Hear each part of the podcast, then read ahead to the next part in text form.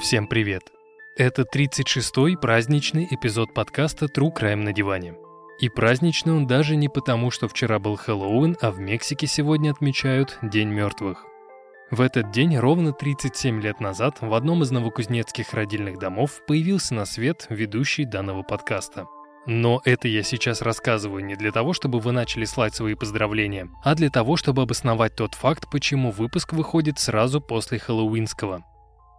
Еще четыре месяца назад я решил, что каждый свой день рождения буду выпускать эпизоды определенной тематики. Они должны или касаться Мексики, или Дня мертвых, или события должны разворачиваться 1 ноября, или иметь ритуальный контекст. Как мне кажется, у подкаста должна быть хоть какая-нибудь, но традиция. Поэтому сегодня будьте готовы к очередной мексиканской истории с огромным количеством действующих лиц. Надеюсь, я не запутаю вас так же, как в выпуске про Адольфа Констанца и его наркосатанистов. Да, и прежде чем начать, хочу сразу предупредить. Так как мы сегодня будем говорить о ритуальных убийствах, то я вынужден сделать довольно длинное историческое вступление. Во-первых, это поможет лучше понять контекст. Во-вторых, мы разграничим, что такое хорошо и что такое плохо в рамках данной истории. И в-третьих, я смогу рассказать вам хоть какую-то полезную информацию помимо убийств.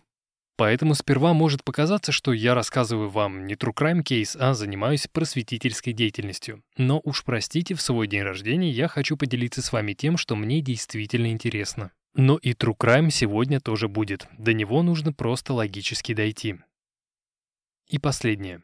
Как-то давным-давным-давно в комментариях Инстаграма вы просили меня делать дополнительный дисклеймер, если в эпизоде пойдет речь об убийствах детей или животных. Так вот, насилия над животными в этом эпизоде не будет, а над детьми оно присутствует.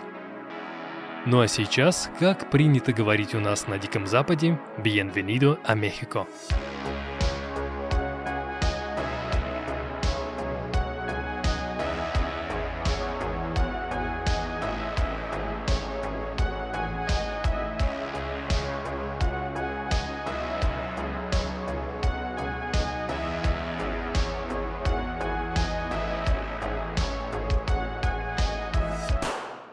Надеюсь, многие из вас смотрели 24-й фильм про Джеймса Бонда, который называется «Спектр» и который вышел на экраны в 2015 году. Если же вы не смотрели или забыли, с чего все начинается, то я напомню. С самых первых кадров агент 007 играет в салочки с террористами на фоне грандиозного парада Dia de los Muertos, он же Мексиканский день мертвых.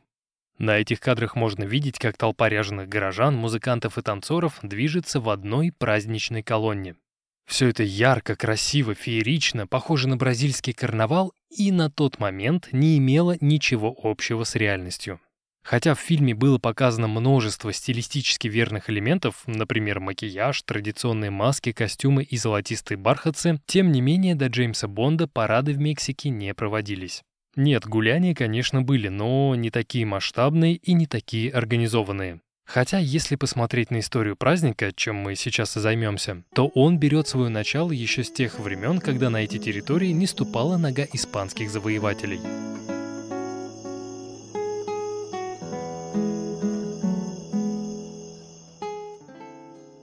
Согласно имеющейся информации, впервые День мертвых начали отмечать еще несколько тысяч лет назад – Тогда ацтеки, тальтеки, майя и другие народы до мексиканского периода считали, что смерть — это не конец пути, а его логичное продолжение. Тот, кто уже умер, продолжал считаться членом общины, так как мог раз в год в определенное время возвращаться в мир живых.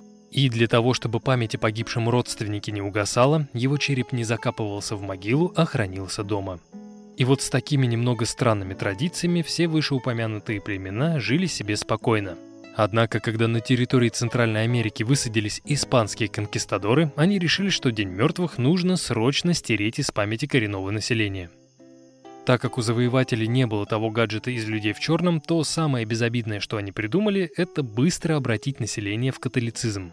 И несмотря на то, что процесс катехизации прошел успешно, от Дня мертвых избавиться не удалось. Поэтому, скрипя зубами, католическая церковь все же разрешила местному населению, а точнее той группе людей, которой удалось выжить, продолжать чествовать мертвых. Но и здесь не обошлось без нововведений. Согласно календарю ацтеков, изначально День мертвых отмечался с 24 июля по 12 августа, но после ряда изменений празднование было перенесено на 1 и 2 ноября. С тех пор и по текущий момент официально День мертвых отмечается именно в эти даты. Но если мы посмотрим на неофициальный график, то увидим, что уже 27 октября из загробного мира к нам приходят домашние питомцы – 28 октября возвращаются души тех, кто погиб в результате несчастного случая или был убит. 29 октября в мир живых возвращаются утопленники, а 30 октября души тех, у кого не осталось живых членов семьи и о ком никто больше не вспоминает. 31 октября вспоминают нерожденных или некрещенных детей. 1 ноября наш мир посещают души тех, кто погиб в детстве, а 2 числа к нам приходят все взрослые. Именно 2 ноября принято посещать кладбище, куда возвращаются души тех, кто приходил навестить родных из загробного мира. Этот мир называется Миктлан. На первый взгляд может показаться, что мексиканский День мертвых – это копия католического Хэллоуина.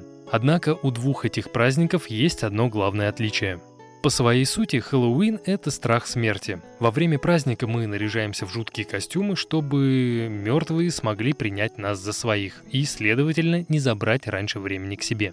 А вот Dia de los Muertos — это очень радостный праздник. Во время него люди вспоминают своих близких, пекут для них сладкий хлеб, угощают водой и текилой. Возможно, из-за того, что этот праздник максимально положительный и не сопряжен с какого-либо рода жертвоприношениями, католическая церковь решила его оставить. Но на самом деле не все так положительно и жизнерадостно.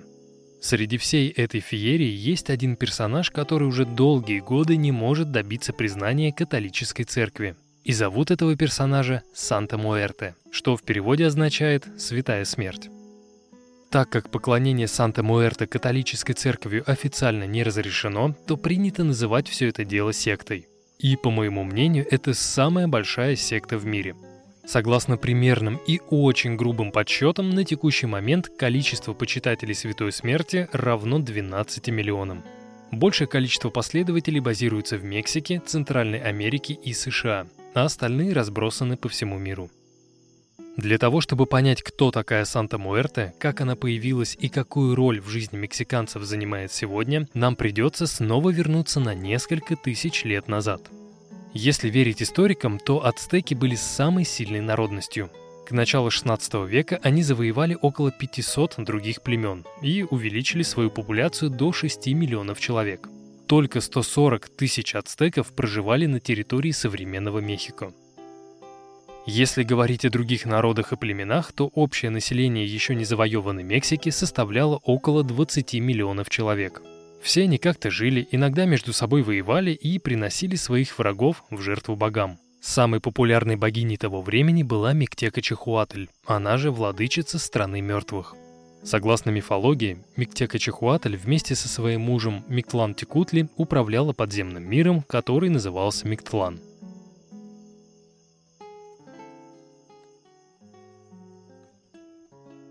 Когда 22 апреля 1519 года на территорию современной Мексики высадился Фернандо Кортес, чтобы присоединить эти земли к могущественной Испании, то жизнь ацтеков и прочих народов сразу же превратилась в ад.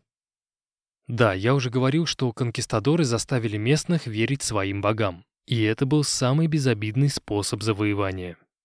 Если бы Кортес жил в наше время, то он по-любому бы назвал свой кровавый поход таким модным словом, как спецоперация.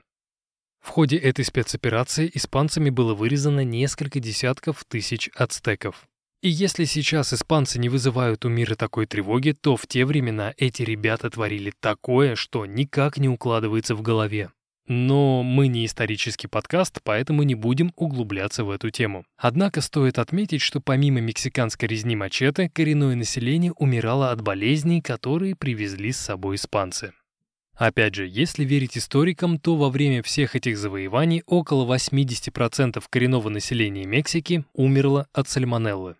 И согласно одной из версий, на фоне всех этих событий оставшееся коренное население скрещивает свою Миктека-Чихуатль и завезенную испанцами смерть с косой. Но это лишь первая теория возникновения Санта-Муэрте. И вот она, как мне кажется, является самой логичной и самой правдоподобной. Остальные больше похожи на городские легенды и какие-то артхаусные фильмы. Например, согласно еще одной версии, давным-давным-давным-давно люди не умирали, а жили вечно. Но когда им надоело такое бесполезное существование, они обращаются к Богу с просьбой послать им решение этой проблемы. Услышав молитвы своих подчиненных, Бог выбирает на земле самую красивую девушку и говорит ей, что она станет той, кто будет подводить черту под человеческими жизнями. В тот же миг прекрасный лик девушки растворился, и на ее месте остался стоять скелет с косой, который и по сей день забирает души тех, кто уже пожил свое. И если вам показалось, что эта версия возникновения Санта-Муэрте похожа на бред, то приготовьтесь к третьей. Согласно очередной легенде, во времена завоевания территорий у одной любящей пары родилась дочь. Однако девочка появилась на свет не в виде младенца, а в виде взрослой девушки. Когда супруги увидели это чудо чудесное, они решили спрятать девочку, чтобы ту никто не видел, ибо никто не поймет. Первое время старый младенец принимал правила игры родителей. Но когда заточение превратилось в невыносимую рутину, девочка-женщина сбегает из дома и начинает слоняться по улицам. Когда эту странную особу в длинных белых одеждах увидели конкистадоры, они приняли ее за ведьму. Хотя почему, зачем и для чего, я так и не понял. Тем не менее, в ту же ночь девушка была сожжена на костре на центральной площади города. Когда крики прекратились, на месте сожженной остался стоять белый скелет. И хотя, как я уже сказал, все эти версии больше похожи на городские легенды, по большому счету неважно, как именно Санта-Муэрте появилась на свет. Главное здесь то, что все эти годы католическая церковь старалась уничтожить любое упоминание святой смерти. Храмы стирались с лица земли, изображения сжигались, а сама Санта-Муэрте стала той, чье имя нельзя называть. Но, несмотря на гонения и табу, люди продолжали верить в Санта-Муэрте. И если все эти годы Святой Смерти поклонялись только в домашних условиях, то в начале 1940-х годов культ Санта-Муэрте начал просачиваться во внешний мир. Например, в середине 40-х мексиканские женщины стали более открыто молиться Святой Смерти, прося у нее помощи в любовных делах. К 70-м годам в некоторых городах стали появляться неофициальные алтари, куда люди приносили свои дары в обмен на исполнение желаний. И, возможно, в силу того, что Санта-Муэрте долгие годы была под запретом, люди начали давать ей различные прозвища. Поэтому очень часто в различных источниках Святую Смерть также называют следующими именами. И заранее прошу прощения за мой испанский. Он находится где-то примерно чуть ниже нулевого уровня. Итак, Святую Смерть также называли следующими именами. Тощая леди – Ла Флакита, Костлявая дама – Ла Эсуда, Белая сестра Ла Бланка, Милая девушка Ла Нинья Бонита, Святая дева Нинья Санта и могущественная леди Ла Дама Падероса. Что касается внешнего вида, то Санта-Муэрте обычно изображается в виде скелета, который очень сильно похож на Деву Марию Гваделупскую. Однако, в отличие своей святой коллеги, Муэрте всегда носит с собой косу, которая и лишает смертных жизни. На современных изображениях коса нередко заменяется пистолетом или автоматом. И это неспроста. Если мне не изменяет память, то в эпизоде про наркосатанистов я говорил, что после того, как глава секты был убит, в его квартире была найдена статуя Санта-Муэрте. Однако Констанца был не единственным, кто поклонялся могущественной леди. Например, в 1998 году в Мексике был арестован бывший полицейский Арисменди Лопес по кличке Ухарес. Насколько известно, Арисменди получил это прозвище за то, что отрезал своим пленникам уши, отправляя их родным для получения выкупа. За несколько лет таким нехитрым способом преступнику удалось собрать 40 миллионов долларов. Когда Арисменди был арестован в городе Наукальпан, в его доме был найден внушительных размеров алтарь, в центре которого находилась большая статуя Санта-Муэрте. И хотя, как я уже сказал, Святая Смерть популярна на всей территории Мексики, больше всего почитателей базируется в одном из районов Мехико под названием Тепито. Если в двух словах, то Тепито — это то место, куда боится заглядывать даже местная полиция. Именно здесь живет Энрикета Ромеро по прозвищу Донья Кета, которая предана Санта-Муэрте примерно с 16 лет. Причем в ее случае дело никогда не доходило до фанатизма. Однако в 2001 году, когда Донье Кетти было 57 и ее старший сын угодил в тюрьму, женщина начала молиться Санта-Муэрте в усиленном режиме. Каждый день она просила Святую Смерть помочь сыну выйти из тюрьмы раньше срока. И нужно сказать, что сын тоже соорудил в камере некое подобие алтаря и молился костлявой даме дни и ночи напролет. Что произошло на самом деле, я не знаю. Может быть, работа адвокатов, внезапная амнистия или перемена настроения властей. Тем не менее, сын Доньи Кеты все же вышел из тюрьмы досрочно. И, само собой, он решил, что это сделала сама Святая Смерть. Поэтому, оказавшись на свободе, мужчина первым делом покупает статую Санта-Муэрте размером с человека и дарит ее своей матери. Охрененный, блин, подарок. По первоначальной задумке статуя должна была стоять дома, но в силу того, что к ногам крепился пьедестал, в помещение она не поместилась. Поэтому семья решила, что Санта-Муэрта теперь будет жить на улице. И все бы ничего, но когда это чудо увидели соседи, они стали приносить Муэрте цветы, конфеты, сигары, сахарные черепа и пакетики с марихуаной. Все это делалось для того, чтобы костлявая богиня услышала просьбы молящихся и притворила их в жизнь. Кто-то молился о здоровье, кто-то о любви, кто-то просил денег, а кто-то власти. Причем самое интересное, Донья Кета не стала все это дело монетизировать, подношения оставались лежать у ног Санта-Муэрте. И когда власти попытались статую ликвидировать, Энрикета заявила, что не видит в паломничестве ничего плохого. Она сама католичка, молится Богу, но в то же время почитает и святую смерть, так как в современном обществе молиться в церкви становится все сложнее. Всему виной коррупция и цитирует тому подобное дерьмо.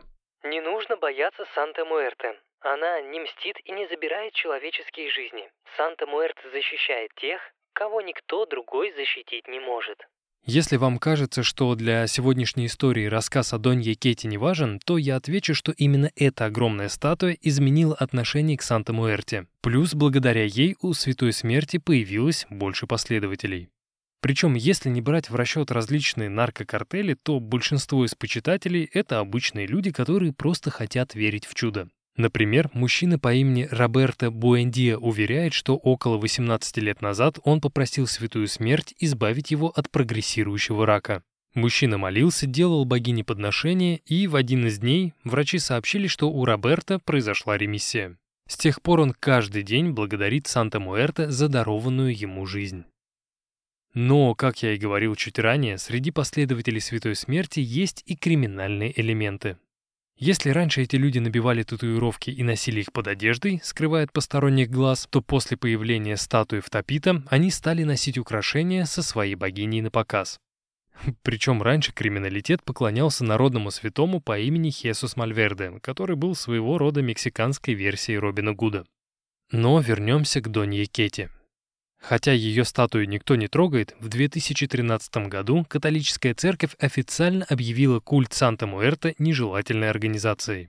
В том же году кардинал Равази, официальный представитель Ватикана, назвал Санта-Муэрте кощунственным культом, который пользуется популярностью только у организованных преступных группировок. Но удивляться здесь нечему. Как мы знаем, люди способны извратить любую религию до такой степени, что от ее первозданной идеи не останется и следа. И Санта-Муэрте — это самый яркий тому пример. В то время, когда адекватные последователи выбирали в качестве подношений еду, деньги, украшения или любые другие дорогие им вещи, в 2009 году нашлась та, кто решил, что для исполнения желаний богине нужно даровать человеческие жизни.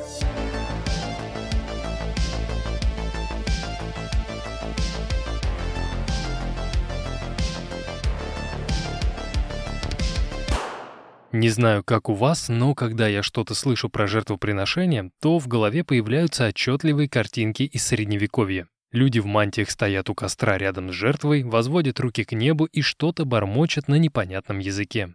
Однако, как бы далеко ни ступила нога человечества, какие технологии мы бы не изобретали и какими бы толерантными мы ни становились, жертвоприношения все еще имеют место быть. 6 июня 2000 года три девушки-подростка принесли в жертву сатане 60-летнюю монахиню Марию Лауру Майнетти.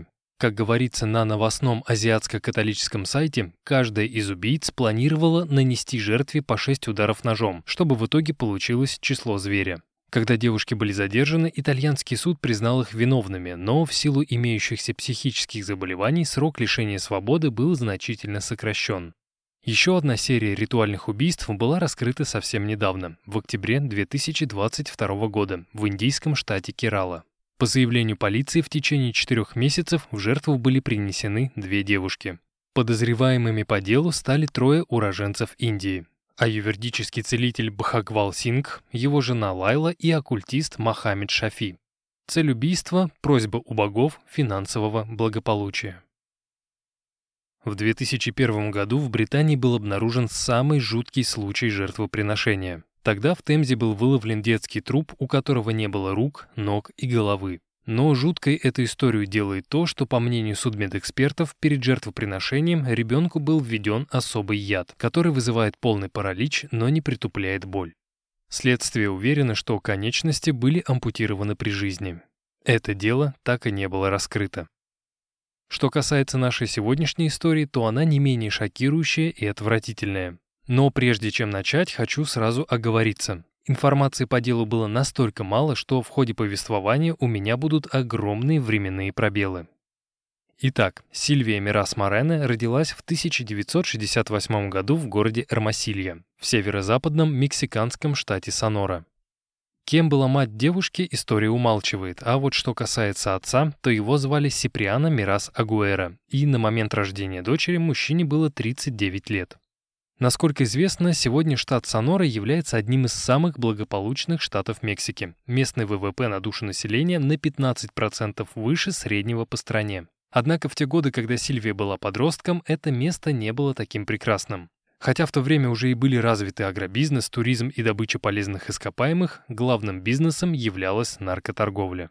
Каким было финансовое положение семьи Сильвии, остается только гадать, но есть сильное предчувствие, что Миразы жили в крайней бедности. Однако в 1984 году это не помешало Сильвии родить своего первого ребенка – Рамона Амара Паласиоса Мираза. Самой Сильвии на тот момент было 16 лет.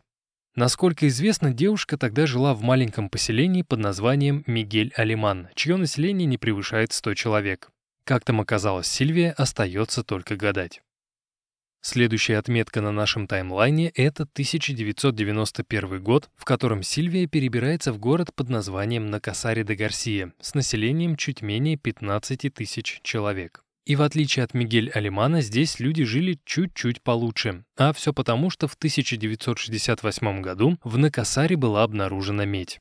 Однако все эти богатства были от Сильвии далеки. На момент переезда девушка уже была замужем за Мартином Бароном Лопесом, от которого в этом же году родила дочку Франсиску Магдалену Барон Мирас.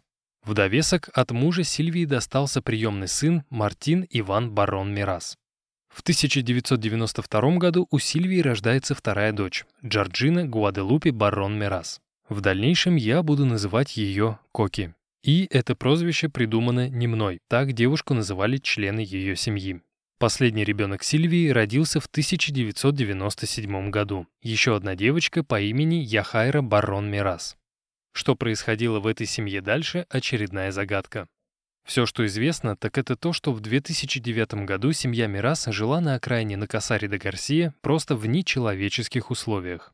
И хотя рядом с так называемым домом находились линии электропередач, у Мирас электричества не было. Помимо этого, семья была лишена водопровода, а сам дом больше напоминал постапокалиптичную лачугу из игры Fallout. Стены слеплены из старых досок, а крыша была сделана из листов гофрированного металла и пластиковой пленки. Последняя также выступала в роли стекол. И вот в этом райском гнездышке Сильвия жила со своими дочерьми, 25-летним сыном Рамоном и его подругой Зойлой Хада Санта-Крус и Рики, 80-летним отцом и сожителем по имени Эдуардо Санчес Уриета. Самое интересное, что возлюбленная Рамона была на год старше самой Сильвии. И хотя вся эта дружная семья была максимально бедной, работа у них все же была. Например, мужская часть семьи каждый день проводила на местных свалках, собирая мусор, пригодный для переработки. Один человек мог заработать до 60 долларов в неделю. Сумма, конечно, небольшая, но лучше 60 долларов, чем совсем ничего. Что касается женского заработка, то соседи сообщали, что когда сильная половина семьи уходила на свалку, домой к миразам приходило множество мужчин из разных частей города. И хотя полиция подозревала, что здесь имеет место быть секс-бизнес, никаких проверок и арестов проведено не было. Вполне возможно, власти закрывали на это глаза лишь потому, что семья Мирас была исключительно бедной. Насколько известно, некоторые местные жители и городская управа на Касаре де Гарсия частенько давали семье Мирас кур, коз и старую одежду. Но, несмотря на это, большинство членов семьи держались от общества особняком. Большинство, но не все. Например, как я говорил ранее, Рамон встречался с женщиной по имени Зойла, которая была его на 16 лет старше. Однако Рамон был не единственным, у кого завязались отношения с кем-то вне семьи Мирас. Известно, что в 2009 году 17-летняя Коки начала встречаться с 48-летним кузнецом по имени Мартин Барон Лопес, который жил в соседнем городе. Сама Коки на тот момент была беременна от другого мужчины. Если верить Мартину, то он научил девушку принимать душ, пользоваться стиральной машинкой, кухонной плитой и рассказал ей, как ухаживать за будущим ребенком. И хотя Мартин по-настоящему влюбился в Коки, семья девушки мужчине не понравилась. За все три года отношений Лопес навещал семью Мирас всего лишь три раза. По его словам, дом Сильвии находился в плачевном состоянии, а в одной из комнат красовался криповый алтарь Санта-Муэрте. Что касается Миразов, то они приходили в гости к дочке и ее возлюбленному очень часто и без приглашения. Как правило, делегация состояла из трех человек. Сильвии, ее сожителя Эдуарда и мальчика по имени Октавио. В какой именно момент Сильвия решила начать поклоняться Санта-Муэрти, доподлинно неизвестно, но сама женщина считает, что это началось примерно в 2007 году, когда финансовое положение семьи было максимально плачевным. Опять же, по ее словам, она установила дома-алтарь, в центре которого красовалось изображение Святой Смерти. По мнению властей, так как у семьи Мирас денег едва хватало на еду, это изображение Сильвия украла с одного из святилищ, расположенного на серпантинной дороге на Касаре. Насколько известно, первые годы поклонения Санта-Муэрте были безобидными. Сильвия просто молилась своей богине, принося к алтарю скромные подношения. Однако в декабре 2009 года женщина решила, что если дать Санта-Муэрте что-то более ценное, то костлявая госпожа сможет даровать всей семье железное здоровье и подскажет, где можно украсть денег. Да, не заработать, а именно украсть. Когда члены семьи поинтересовались у Сильвии, что она подразумевает под более ценным подношением, женщина ответила, что богиня просит принести в жертву человека. Как я уже говорил ранее, по большому счету, семья Мирас вела отшельнический образ жизни. Тем не менее, даже у Сильвии была одна единственная подруга — 55-летняя Клеотильда Ромеро Пачеко. Именно ей выпала честь стать первой жертвой Сильвии.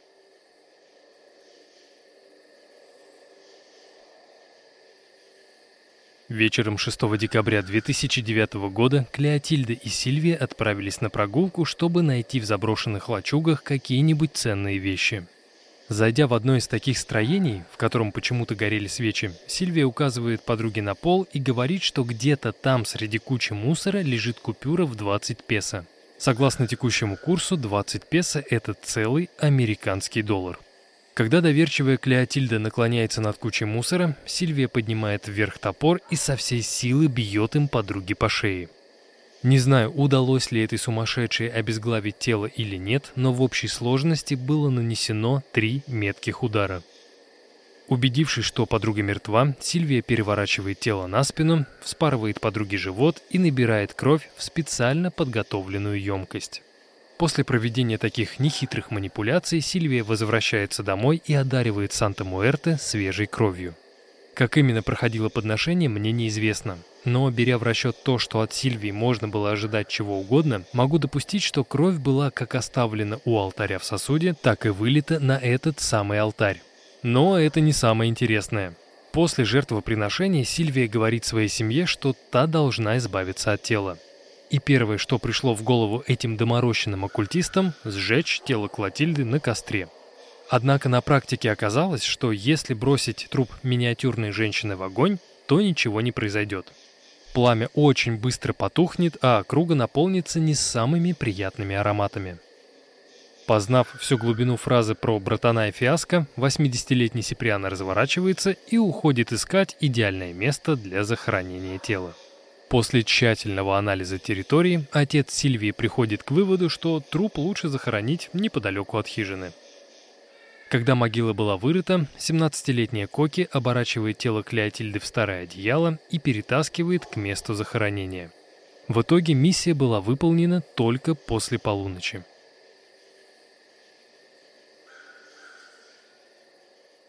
Когда на следующий день Клеотильда не вернулась домой, ее муж сразу же забил тревогу.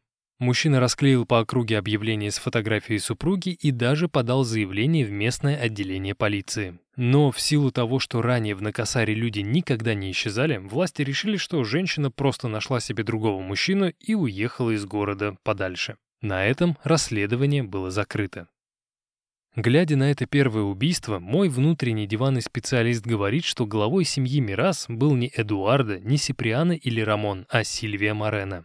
Именно она убедила всех в том, что нужно принести в жертву человека. Именно она совершила первое убийство, а после раздавала указания остальным членам семьи, как и где избавиться от тела. И так как на этом этапе Сильвии никто не помешал, значит и дальше никто не захочет вставать у нее на пути. Но самое страшное в этой ситуации то, что женщина смогла убедить абсолютно всех своих родных, что вскоре Санта-Муэрте обязательно оценит их дар. Тогда семья Мирас будет здорова и сказочно богата. Если же в ближайшее время это не произойдет, значит богине показалось мало и ей нужно принести в жертву еще одного человека.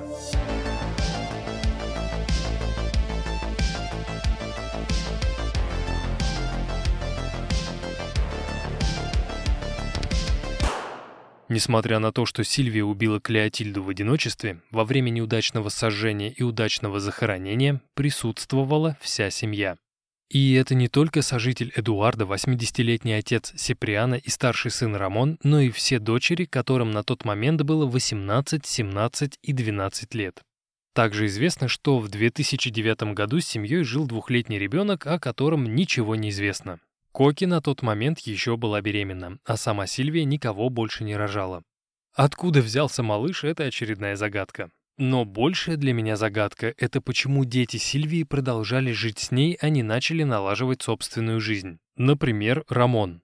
Он хоть и нашел себе взрослую женщину, но все равно оставался в родительском доме с полной зависимостью от матери. И так как у нас нет полной картины от того, что происходило между членами семьи до начала преступлений, сделать вывод о том, почему процесс сепарации так и не наступил, крайне сложно. Мы не знаем, как именно Сильвия воспитывала своих детей, и были ли в ее арсенале такие методы воздействия, как пренебрежение, игнорирование, физическое и психологическое насилие. Все, что нам известно, так это то, что семья Мирас жила в условиях бедности, о чем я уже не раз упоминал. И эта бедность проявлялась в отсутствии денег, медицины и банальных базовых благ, например, стиральной машины.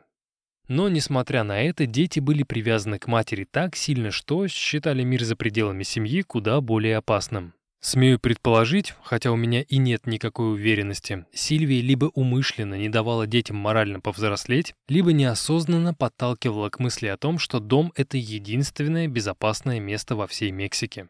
Возможно, именно поэтому 17-летняя Коки, хоть и начала встречаться со взрослым мужчиной и даже жить в его доме, большую часть времени проводила дома у матери. Вообще, что касается Коки, то ее отношения тоже вряд ли можно назвать нормальными. Нет, я ничего не имею против отношений с большой разницей, за исключением тех случаев, когда девочке 15, а ее возлюбленному 30 и намного больше. 27 тоже еще так себе. Короче, если взрослый мужик начинает встречаться с несовершеннолетней девочкой, это плохо в любом случае. Думаю, вы поняли, какую мысль я пытался до вас донести.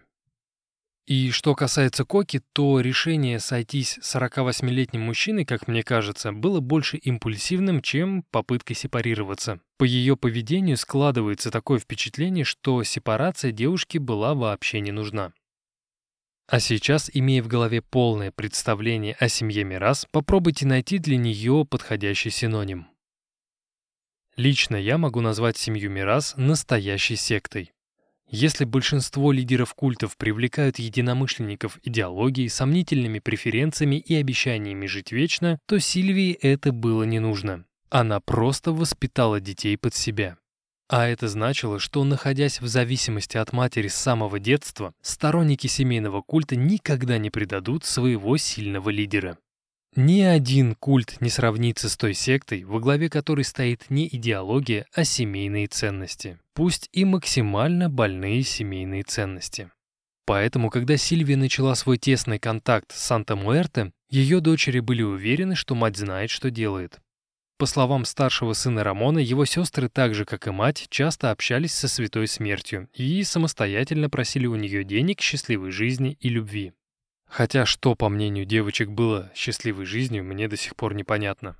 Однако на фоне всей этой зависимости есть еще один интересный момент. Как позже станет известно, после первого жертвоприношения дети боялись перечить матери, так как э, считали, что следующими после Клеотильды могут быть и они. Однако шли месяцы, а Сильвия ни на кого из домашних не нападала. Женщина продолжала заниматься своими делами, какими бы они ни были, и периодически разговаривала с Санта-Муэрте.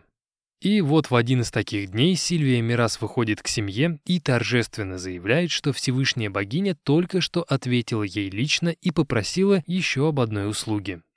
Прошлая жертва, конечно, была хороша, даже великолепна, но на этот раз Святая Смерть просит нечто особенное. На этот раз ей нужна кровь ребенка.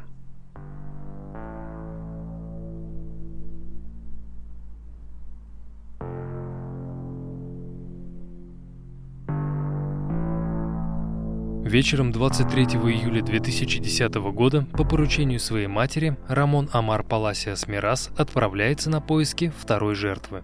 Не знаю, насколько правильно делать выводы о заинтересованности парня в этих ритуальных жертвоприношениях, но судя по тому, как он выбирал жертву, создается впечатление, что Амару было вообще все равно. Мама сказала, сына исполнил. Чтобы вы понимали, он в буквальном смысле слова взял первого попавшегося под руки ребенка – Этим ребенком оказался десятилетний Мартин Риас Чапарра, который жил через три дома от Коки и ее взрослого сожителя. А теперь внимание. Мартин Риас Чапара или Мартин Санчес Уриета был биологическим сыном Эдуарда Санчеса. Именно потому, что Мартин тоже был членом семьи, хотя с ней и не жил, он без каких-либо вопросов пошел вслед за Рамоном. Домой к Миразам мальчик пришел уже после захода солнца.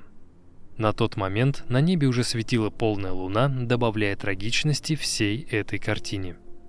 И хотя действие Сильвии можно смело назвать чистым сумасшествием, нужно отметить, что она была далеко не глупой женщиной. После первого убийства до лидера секты дошло, что приносить в жертву человека в помещении – это очень плохая затея.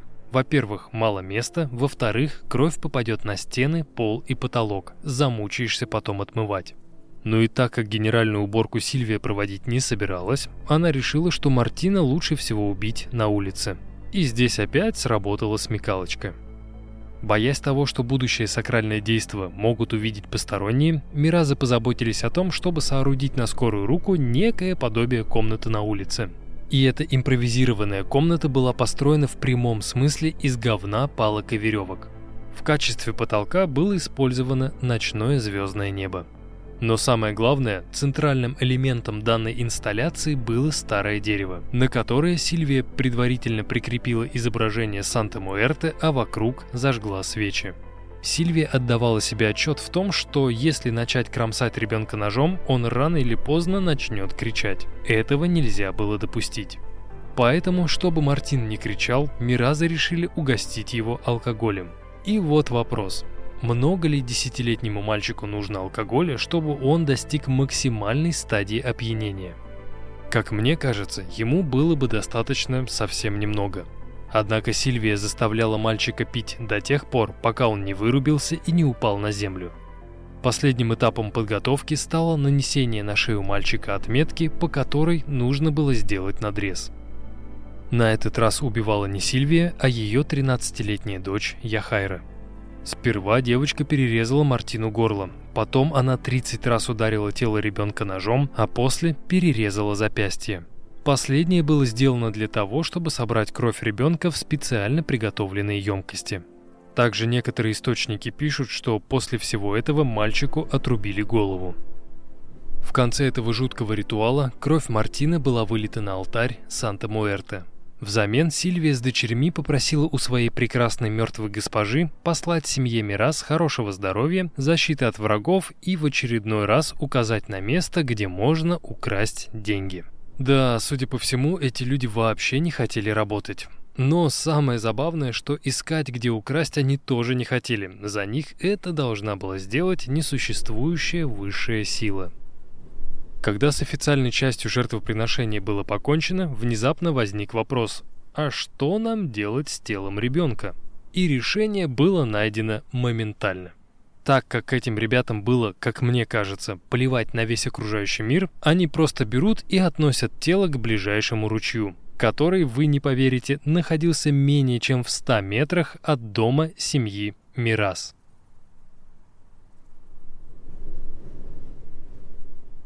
Когда Мартин не вернулся домой, его мама сразу же обратилась в полицию. Но, увы, никакого адекватного расследования проведено не было. Как это обычно бывает, кто-то что-то где-то там увидел и решил, что мальчик все еще жив. Как я понял, один из знакомых матери Мартины сказал, что видел мальчика на окраине соседнего городка. По мнению этого человека, ребенок просил милостыню у прохожих. И после этой информации полиция сделала официальное заявление, что не рассматривает исчезновение мальчика как убийство. Скорее всего, ребенок просто убежал из дома, но скоро обязательно вернется. И, пожалуй, спустя несколько дней единственным человеком, кто продолжал искать Мартина, была его мать. Однако все это было безрезультатно. Мальчика больше никто не собирался искать.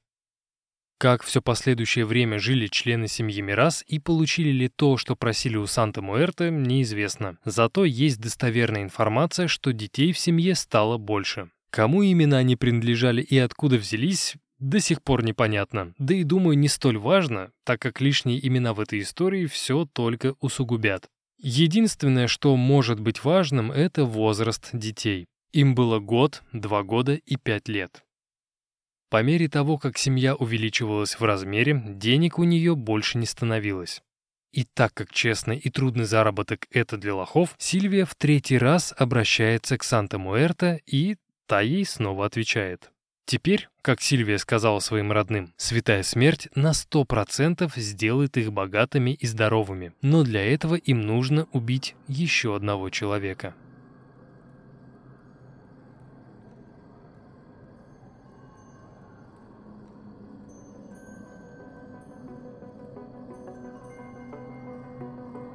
Вечером 6 марта 2012 года сожитель Сильвии по имени Эдуарда отправляется на поиски. И повторяя поведение Рамона, Эдуарда уговаривает пойти с собой Хесуса Октавио Мартинеса Яньеса.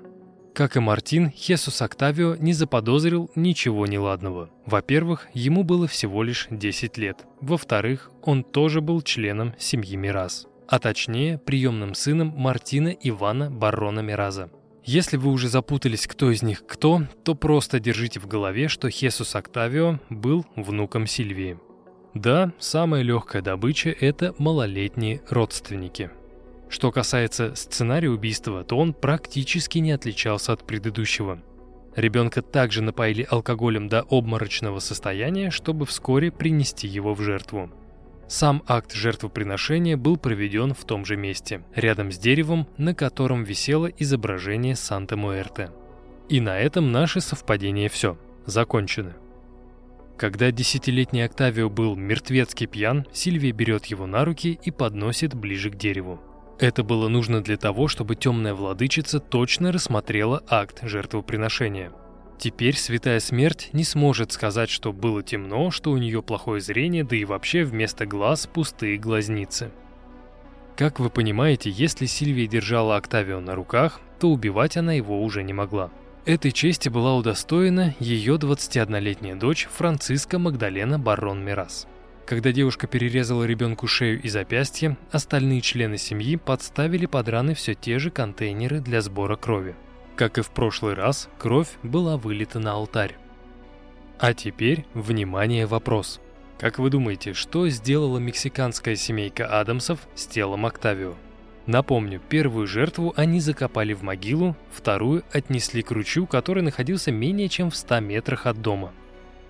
На этот раз семейство Мирас не стало особо заморачиваться с поиском места сброса тела. Эдуардо просто взял лопату, пошел в комнату одной из дочерей Сильвии, вырыл там яму и похоронил в ней мальчика.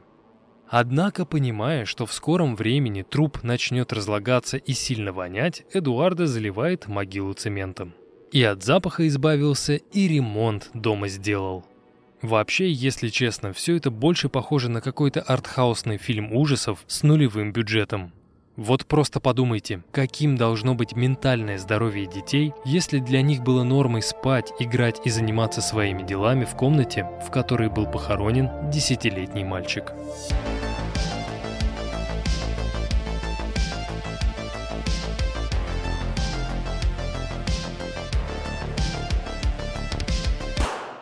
У каждого общества свой предел спокойствия. Где-то начинают бить тревогу после исчезновения одного человека, где-то паника начинается после пятого пропавшего, а в некоторых случаях люди с ужасом осознают, что полиция поймала того, кто лишил жизни 10 и более человек. Последний случай хоть и редкий, но имеет место быть в крупных городах, где такого рода преступления совершаются в разных районах и проследить связь удается не сразу. Что касается маленького Накасари де Гарсия, то здесь общество начало бить тревогу сразу после исчезновения Хесуса Октавио. Несмотря на то, что между исчезновениями мальчиков прошло довольно много времени, один год и восемь месяцев, местные жители увидели между этими случаями очевидную связь. Кто-то намеренно похищал детей. После того, как Хесус не вернулся домой, его мать сразу же обратилась в полицию, а после расклеила по городу объявление с фотографией мальчика. Но, несмотря на все эти усилия, найти ребенка так и не удалось. Не помогал даже тот факт, что за несколько часов до исчезновения Хесуса видели с Эдуарда. В головах нормальных людей даже не было мысли, что ребенка могли убить его родственники.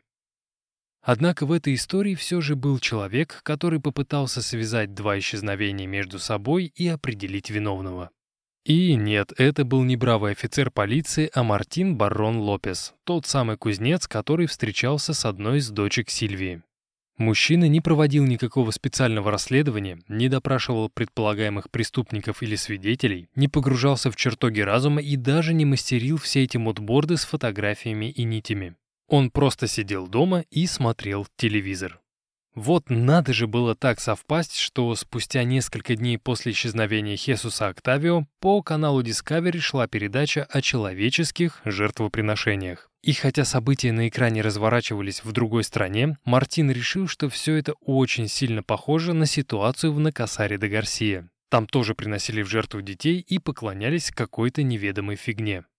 Глядя на то, как эти люди под воздействием наркотиков забрасывали детей в колодец, у меня появилось предчувствие, что я знаю, кто стоит за исчезновением мальчиков в Накасаре. Так как Мартин не особо-то и любил семью Коки из-за того, что та поклонялась Санта-Муэрте, мужчина решил, что чисто теоретически Сильвия и ее команда может быть причастна к исчезновению детей.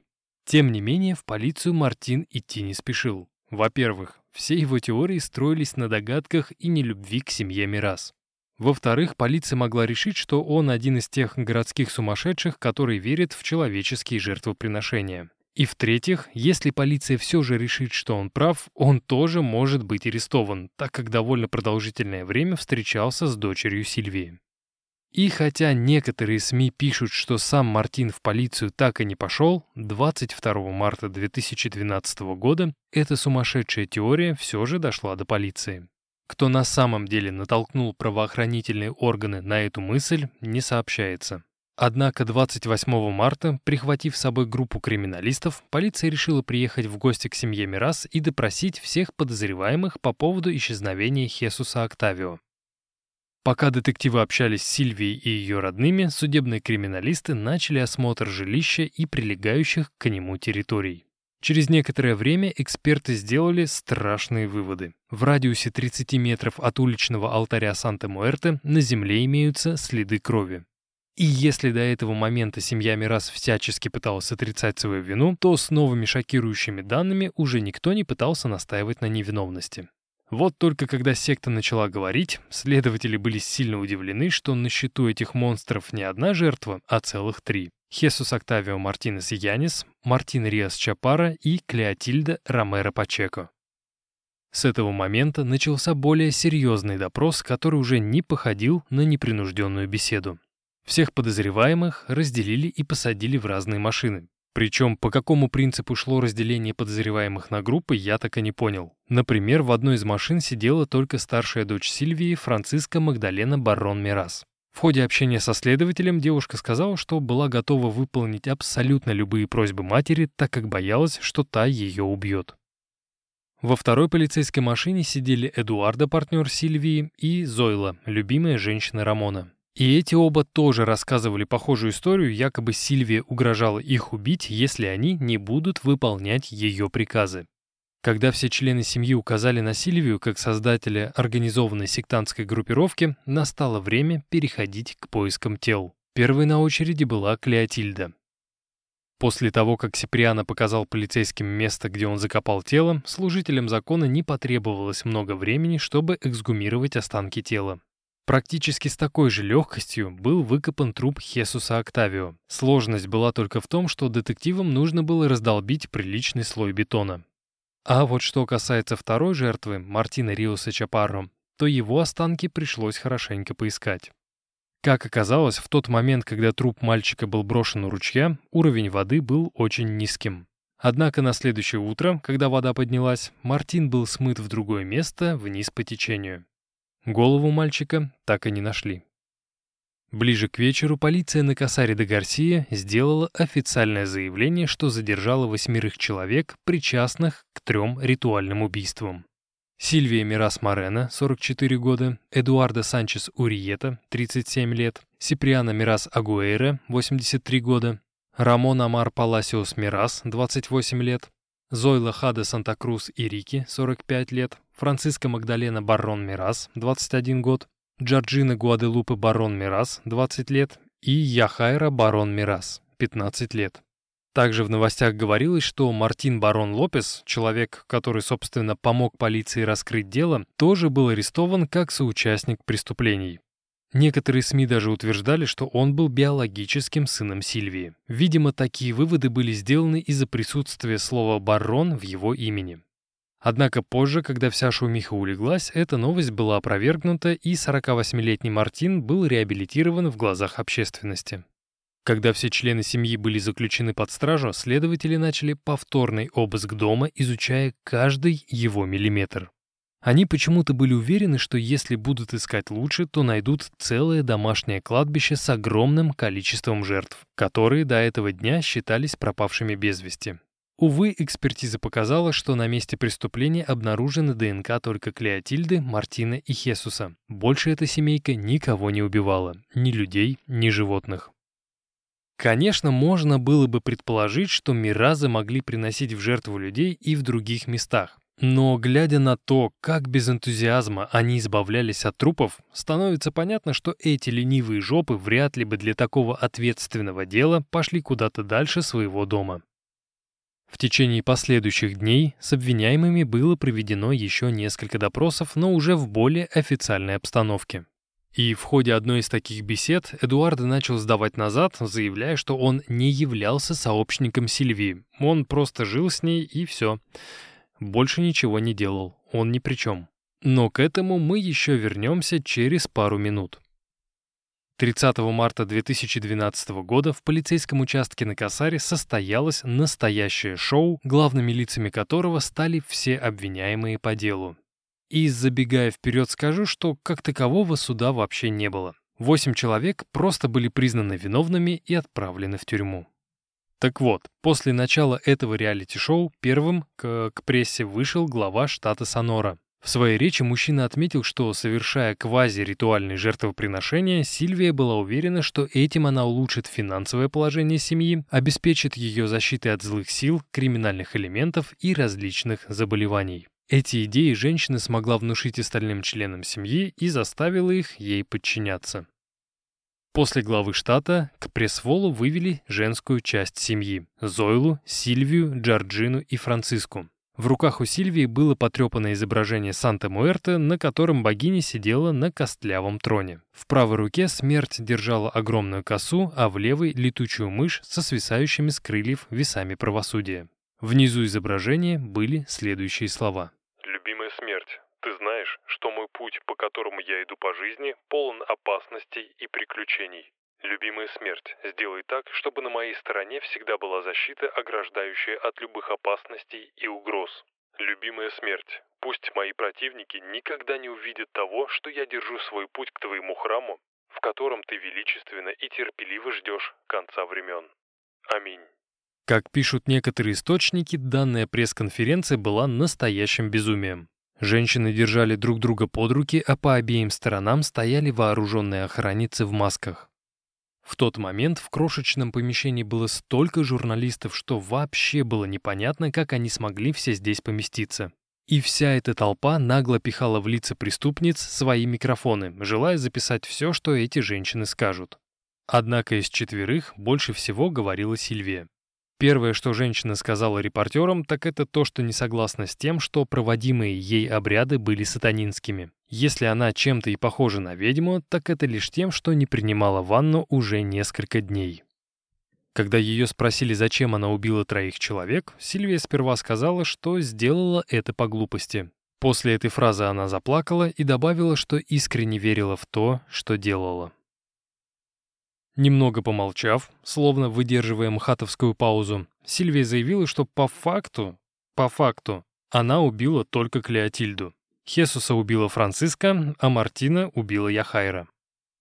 После еще нескольких вопросов женщину вели, а на их место вышли мужчины – Сиприана, Эдуарда и Амар.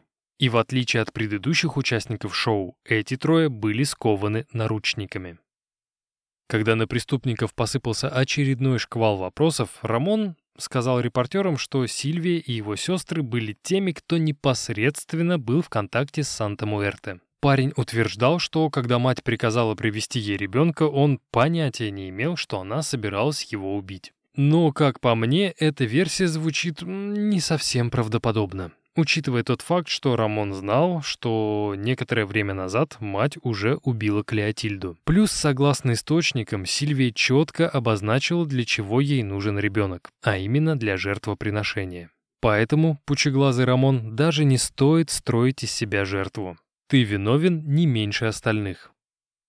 И, кстати, Рамон также сказал, что его мать была своего рода исполнителем. Санта-Муэрта просила убивать, а Сильвия это просто выполняла.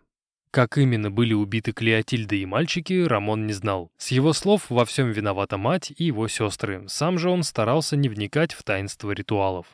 Когда Рамон закончил общение с прессой, его место занял Эдуарда.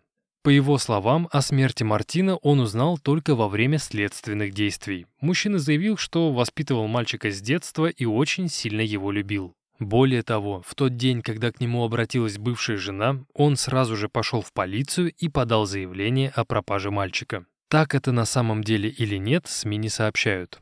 Но если верить все тем же источникам, то одним из тех, кто помогал Сильвии избавляться от тела Мартина, был, собственно, Эдуарда. После того, как пресс-конференция закончилась и преступники были рассортированы по камерам дожидаться своей участи, судмедэксперты приступили к анализу останков жертв. Спустя некоторое время было установлено, что двум последним жертвам вены вскрывали еще при жизни. И думаю, несмотря на то, что дети были сильно пьяны, боль они все же чувствовали. И этот факт не может не пугать. После того, как все необходимые экспертизы были проведены, без долгих прелюдий суд вынес свое справедливое решение. Сильвия Мирас Морена была приговорена к 180 годам лишения свободы, а все остальные члены секты получили по 60 лет тюрьмы. Чисто теоретически Франциско, Джорджина и Рамон еще могут выйти на свободу при жизни. А вот что касается Эдуарда, Сиприана и Сильвии, то они умрут в тюрьме. Что касается Яхайры, которой на момент ареста было 15, то она была отправлена в лечебницу для несовершеннолетних. Согласно заключению психологов, мать настолько сильно зомбировала свою дочь, что та была уверена в нормальности всего происходящего. Девочка считала, что все эти жертвоприношения были чем-то наподобие игры, а не жуткими ритуальными убийствами. Также сообщается, что трое маленьких детей были отправлены в приют для дальнейшего усыновления. По мнению властей, психика младших не пострадала, хотя они и были очевидцами преступлений. Как я вам говорил в начале, в этой истории слишком много пробелов, которые оставляют важные моменты без ответов. Для меня самым важным является вопрос наличия у Сильвии психических заболеваний. К сожалению, власти не посчитали нужным разобраться в том, реально ли женщина слышала голоса, как, например, Герберт Малин, или использовала это как уловку для достижения своих целей. Понятно, что у мексиканского правосудия на тот момент была одна задача осудить преступников и поскорей посадить их в тюрьму. Но лично мне интересны вопросы «как», «зачем» и «почему». Если Сильвия не слышала никаких голосов и на самом деле не верила в то, что Санта-Муэрте может ей что-то дать, то она была настоящей серийной убийцей, каковых в истории криминалистики не так уж и много. А вот если все то, о чем Сильвия говорила, действительно имело место быть, то тут явные признаки шизофрении. Так или иначе, этого ответа у меня нет, и он вряд ли когда-нибудь появится. Какой урок мы можем вынести из этой истории? Во-первых, секты, культы и прочие деструктивные квази-религиозные организации – это то, чего нужно избегать любыми способами. Если вас кто-то пытается убедить в святости и всемогуществе очередного бога Кузи, то посылайте такого человека куда подальше. Во-вторых, как мне кажется, дело Сильвии Мирас Морена – это отличный пример того, как определенные личности, определенные личности могут легко засирать другим людям мозг. Вот прямо сейчас можете смело меня закидывать санными тряпками, но я считаю, что Гитлер и его Третий рейх были самой разрушительной и многочисленной сектой. Гитлера слушали, ему верили, и он успешно всем этим пользовался. Если верить одной теории, то старина Адольф искренне верил в то, что Советы хотят напасть на сильную Германию. Для предотвращения неминуемой катастрофы он решился на так называемый превентивный удар. И если это так, то просто удивительно, как один больной и кривой человек смог обработать всю страну, убедив ее в необходимости развязать полномасштабную войну со всем миром. Поэтому, дорогие слушатели, я хочу вам напомнить об одной очень важной вещи, хотя, думаю, вы и без меня это знаете. Прежде чем начать верить в Санта-Муэрте, рептилоидов, распятых мальчиков, плоскую землю, гомеопатию, йети, лохнесское чудовище и прочую-прочую ерунду, просто зайдите в интернет, почитайте разные источники и обязательно включите свою голову. Информации так много, а правды так мало, что даже не знаешь, что лучше повеситься или повесить ружье, как завещали великие анакондас. Вот вы только представьте, если мы все разом возьмем и включим мозг, то жизнь будет такой крутой. Без войн, без серийных убийц, без диктаторов, без законов, которые плюют на Конституцию, без абьюза, без домашнего насилия и без извечной проблемы. Какого цвета платье? Голубое с черными полосками или белое с золотыми? Сегодня моя жизнь находится на стадии неопределенности и принятия новой реальности. Но единственное, в чем я на 100% уверен, так это в том, что меня слушают лучшие люди этой планеты. Те люди, у которых мозг работает правильно. Спасибо вам огромное за то, что все это время слушаете и поддерживаете True Crime на диване, который, как вы знаете, из временного хобби превратился в нечто более серьезное и очень для меня важное. Я искренне рад, что наши с вами отношения длятся практически два года. Хочется верить, что это только начало. И на этой радостной ноте я хочу закончить данный выпуск и череду коротких историй, которые я вам рассказывал в последний месяц. Сейчас я начинаю возвращаться в прежний рабочий режим, который позволит писать мне стандартные полуторачасовые эпизоды. Не гарантирую, конечно, но буду для вас очень сильно стараться. Еще раз всем спасибо за прослушивание. Мира, добра и любви. Всем пока-пока.